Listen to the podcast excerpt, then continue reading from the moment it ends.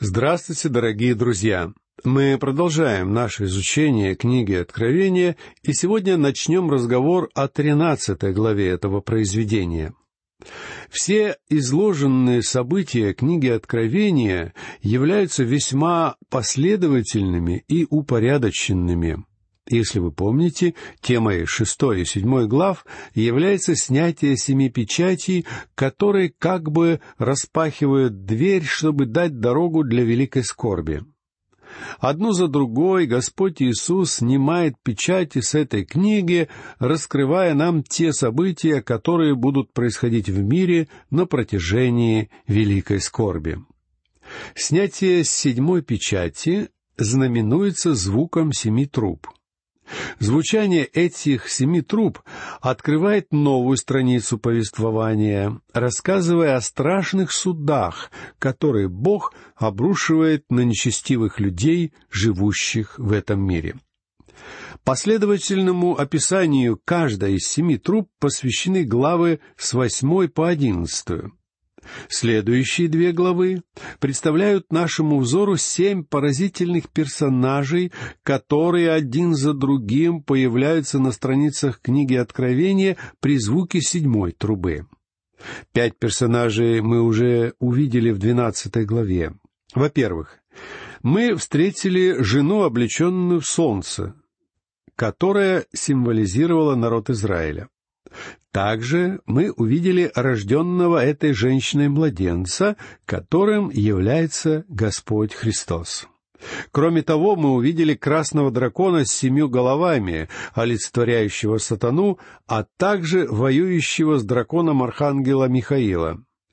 И, наконец, в этой главе фигурировал остаток Израиля, 144 тысячи свидетелей, запечатленных Божьей печатью, благодаря чему им удастся пройти через период великой скорби. В тринадцатой главе нашим взором предстают еще два персонажа. Одним из этих персонажей является дикий зверь, выходящий из моря. Этот зверь одновременно олицетворяет политическую власть, а также конкретную личность, обладающую данной властью. Вторым персонажем является зверь, выходящий из земли. Это будет великий религиозный лидер, который появится в конце времен. В нашей сегодняшней лекции мы поговорим о первом из этих зверей — когда мы подходим к разговору об этих персонажах книги Откровения, мы с вами оказываемся в самом центре событий. Именно здесь нам предстоит великая битва, которая в конце концов будет происходить между светом и тьмой, между Богом и сатаной. Эти два персонажа представлены нам как звери, а более точно как дикие звери. Вообще, сравнение кого-то со зверем уже несет в себе негативную окраску. Но сравнение кого-то с диким зверем еще более усиливает этот образ. Среди весьма видных богословов существует немало разногласий относительно того, как именно следует воспринимать образы этих зверей. Некоторые исследователи считают первого зверя человеком, в то время как другие воспринимают его как символ Римской империи в последней фазе ее существования.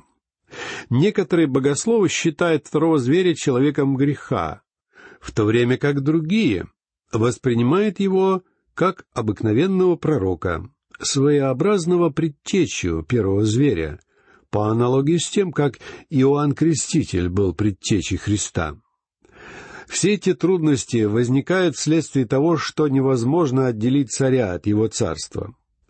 Диктатор должен обязательно иметь объект, в отношении которого он осуществляет свою диктаторскую власть. В противном случае он вовсе не диктатор, и хотя нам нелегко провести разграничение между этими двумя фигурами, мне представляется, что первым зверем является истинный антихрист, правитель возрожденной Римской империи. В книге Откровения, в десятом стихе шестнадцатой главы, нам говорится о престоле зверя. Меня это наталкивает на вывод, что должен быть некто, кому предстоит восседать на данном престоле. Я думаю, что это и будет зверь, который предстает нам в тринадцатой главе книги Откровения. Он не был бы зверем, если бы не имел империи. После определения символизма, скрывающегося за фигурой первого зверя, нам уже не так трудно понять, кто именно стоит за личностью второго зверя. Это будет человек, лжепророк или религиозный лидер, который возглавит поклонение первому зверю. И этот второй зверь также будет антихристом. В наши дни существует еще одна точка зрения, которая гласит, что антихристом является отвержение или отрицание личности Христа, а вовсе не какая-то реальная личность. Иными словами, антихрист — это лжеучение, а не человек. Объяснение, на мой взгляд, можно найти в значении приставки «анти» в слове «антихрист». Эта приставка имеет два значения. Первое значение — это выступать против кого-то. Второе значение — это заменять кого-то или быть на месте кого-то. В Священном Писании мы встречаем оба этих значения, и мы можем увидеть в Антихристе обе этих черты. Он выступает против Христа, и в то же время он подражает Христу. Антихрист делает и то, и другое. Антихриста упоминает в своем первом и втором посланиях апостол Иоанн. Собственно, апостол является единственным библейским автором, который использует данное название. В своем первом послании в 18 стихе второй главы Иоанн пишет «Дети, последнее время, и как вы слышали, что придет Антихрист, и теперь появилось много антихристов, то мы и познаем из того, что последнее время. О наступлении последнего времени апостол Иоанн говорил уже двадцать веков тому назад. Мы с вами живем в эти последние времена уже долгое время. Обратите внимание, что апостол не только утверждает, что однажды появится истинный антихрист, но также он говорит, что в последние дни будет множество антихристов. Какая характерная черта является отличительным признаком Антихриста? Кто лжец, если не тот, кто отвергает, что Иисус есть Христос? Это Антихрист, отвергающий Отца и Сына, читаем мы слова апостола Иоанна в двадцать втором стихе второй главы его первого послания. Антихрист отрицает божественность Христа. Он выступает против него и является земным врагом нашего Господа. В начале четвертой главы своего первого послания Иоанн сообщает нам дополнительные факты относительно личности Антихриста. «Возлюбленные, не всякому духу верьте, но испытывайте духов, от Бога ли они, потому что много лжепророков появилось в мире. А всякий дух, который не исповедует Иисуса Христа, пришедшего во плоти, не есть от Бога, но это дух Антихриста, о котором вы слышали, что он придет и теперь есть уже в мире. Иными словами, любой человек или какая-то религиозная группа или какая-то книга, которая отрицает божественность Христа, несомненно исходит от самого Антихриста. Например, Эту знаменитую рок-оперу «Иисус Христос суперзвезда» я считаю действием Антихриста. А все дело в том, что она явно выступает против того Иисуса, который предстает нам на страницах Библии. Точно так же любой служитель церкви, который отрицает божественность Господа Иисуса Христа, является антихристом, ибо он выступает против Спасителя. Во втором послании апостола Иоанна в седьмом стихе мы читаем «Многие обольстители вошли в мир, не исповедующие Иисуса Христа, пришедшего во плоти». Такой человек есть обольститель и антихрист. Антихрист является обманщиком и обольстителем. Он выдает себя за Христа, но, конечно же, он не является Христом. Господь Иисус Христос предупреждал, что многие придут под Его именем и многих прельстят. А потому Иисус заповедал испытывать их всех, ибо не всякий дух исходит от Бога. Сегодня мы все должны обязательно оценивать и испытывать все то, что появляется на нашем пути. Друзья мои, вы должны быть внимательны, начиная знакомство с любой новой религиозной группой и с оценкой их учения. Потому что нередко под обликом выдающихся святых могут скрываться последователи Антихриста. Об этом предостерегал еще наш Господь в своей проповеди на горе Илионской. «Ибо восстанут лжехристы и лжепророки, и дадут великие знамения и чудеса, чтобы прельстить, если возможно, и избранных». Мы читаем это в двадцать четвертом стихе двадцать четвертой главы Евангелия от Матфея. Однажды появятся лжехристы, которые будут творить чудеса. Далее мы еще узнаем, что второй зверь будет истинным чудотворцем. Однако он будет антихристом. Так что в отношении личности, которые предстают нам в образе этих зверей, мы можем твердо сказать, что это будут два антихриста. Первый зверь будет политическим антихристом, а второй зверь станет антихристом религиозным. Даже сам сатана не смог бы объединить этих двоих в одной личности. Ну а теперь настало время познакомиться более подробно с личностью первого антихриста, который предстает нам как зверь, выходящий из моря. Прочтем первый стих тринадцатой главы книги Откровения. «И стал я на песке морском, и увидел выходящего из моря зверя с семью головами и десятью рогами, на рогах его было десять диадим, а на головах его имена богохульные. Этот зверь выходит из моря, а образ моря в Священном Писании всегда обозначает народы этого мира. За образом первого зверя стоит личность, которая возглавит Старую Римскую империю. В свое время империя Рима попросту развалилась. Однако эта личность сумеет вновь собрать и поднять древнюю империю. Очевидно, что в последние дни Бог выпустит эту землю из своих рук, придав ее на какое-то время в руки сатаны. Я уверен, что это будет проявлением высшей справедливости нашего Бога. Бог должен будет позволить сатане продемонстрировать, что даже когда в его руки отдана вся полнота власти, он все равно не сможет стать созидательной личностью. В противном случае, находясь в огненном озере, сатана всегда имел бы возможность жаловаться, что ему не был предоставлен шанс. Он начал бы жаловаться, что если бы Бог дал ему такую возможность и предоставил полную свободу, он сумел бы реализовать свои планы и основать второе царство. Поэтому Бог позволит сатане поступать по-своему, чтобы он никогда не смог упрекнуть его в чем-то. Знание и понимание пророчеств Даниила очень важно для понимания книги Откровения.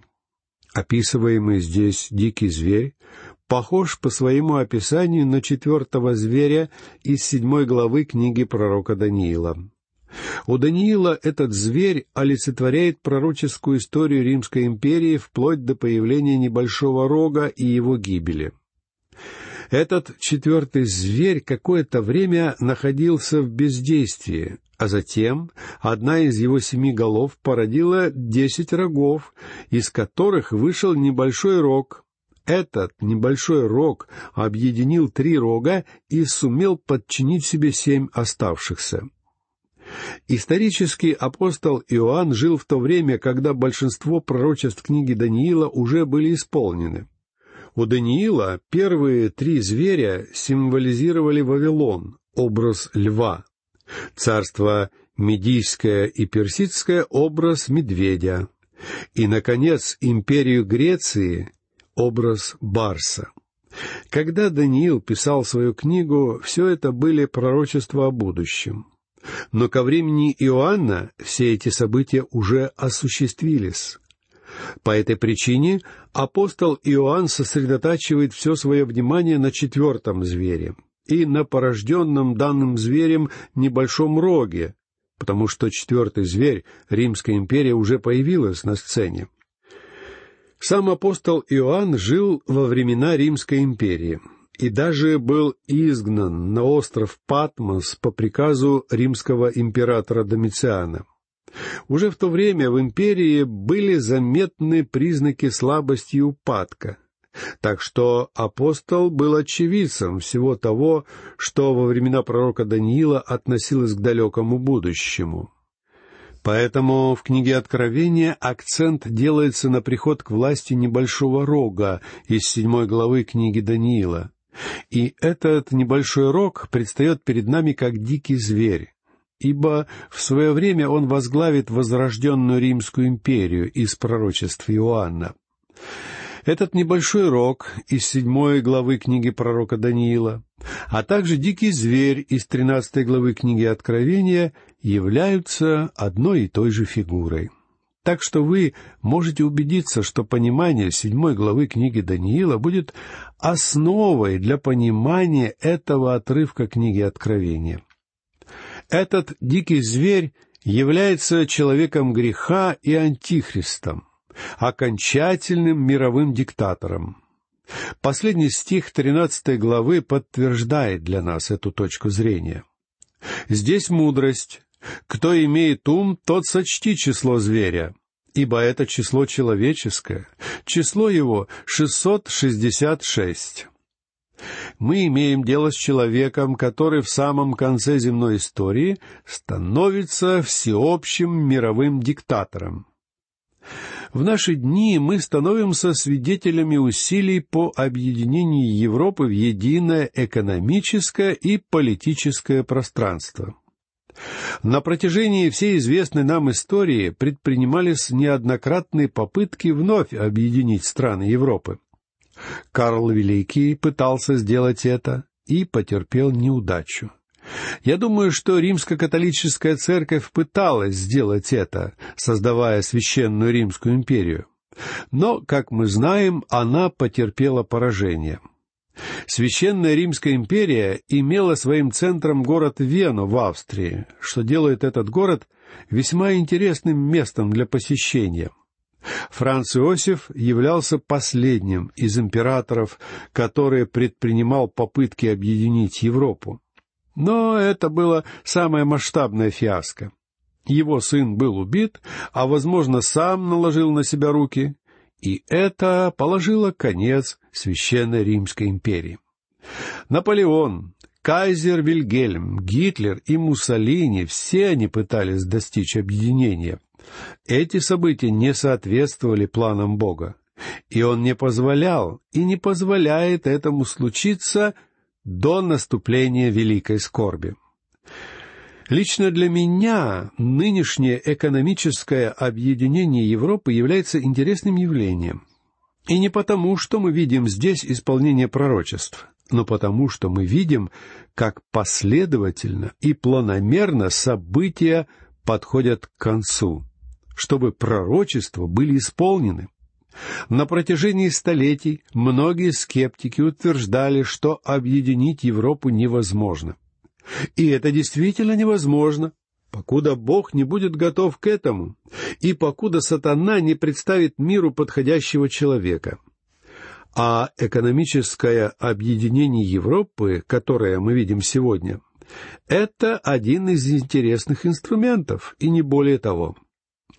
Десять рогов с десятью диадемами говорят о десяти частях Римской империи во времена Великой Скорби. Эти рога символизируют десятерых царей, которые будут править этими десятью частями империи. Данное толкование ясно подтверждается для нас в двенадцатом стихе семнадцатой главы книги Откровения. Небольшой рог приходит к власти путем свержения троих из десяти правителей, после чего он подчиняет себе семь остальных, становясь тем самым мировым диктатором не так легко отождествить реальность, которую обозначают эти семь голов. В 17 главе, в 9 и 10 стихах о них говорится как о семи царях. Однако правят эти цари не одновременно, подобно десяти рогам, но появляются в хронологическом порядке. Некоторые исследователи истолковывают их как образы определенных римских императоров. Другие исследователи воспринимают эти семь рогов как различные формы правления, через которые прошла Римская империя. Третий взгляд гласит, что эти семь голов могут представлять семь великих народов древности, которые хулили Бога, то есть Рим, Грецию, Мидию и Персию, Халдею, Египет и Ассирию. А царство зверя, которое еще только должно будет начаться, станет седьмым. Так или иначе, но мировой диктатор конца времен придет к зениту своего величия под властью сатаны. Источником его силы является сатана, который поднял его, наделяет его славой и властью для той подлой диктаторской задачи, что ему предстоит выполнять. Является ли человек греха реальным воплощением сатаны? Я думаю, что мы можем сказать, что это именно так. Определенно, что сатана войдет в него. Павел писал в девятом и десятом стихах второй главы своего второго послания к фессалоникийцам. «Пришествие его по действию сатаны будет со всякою силой и знамениями, и чудесами ложными, и со всяким неправедным обольщением погибающих за то, что они не приняли любви истины для своего спасения. Однако я рад, что мне, как христианину, не придется увидеть все это собственными глазами. Я и другие христиане к тому времени уже будем находиться на небесах с нашим Господом. И я надеюсь, дорогие мои, что вы тоже будете находиться среди нас. Этим я закончу нашу сегодняшнюю лекцию. Всего вам доброго. До новых встреч.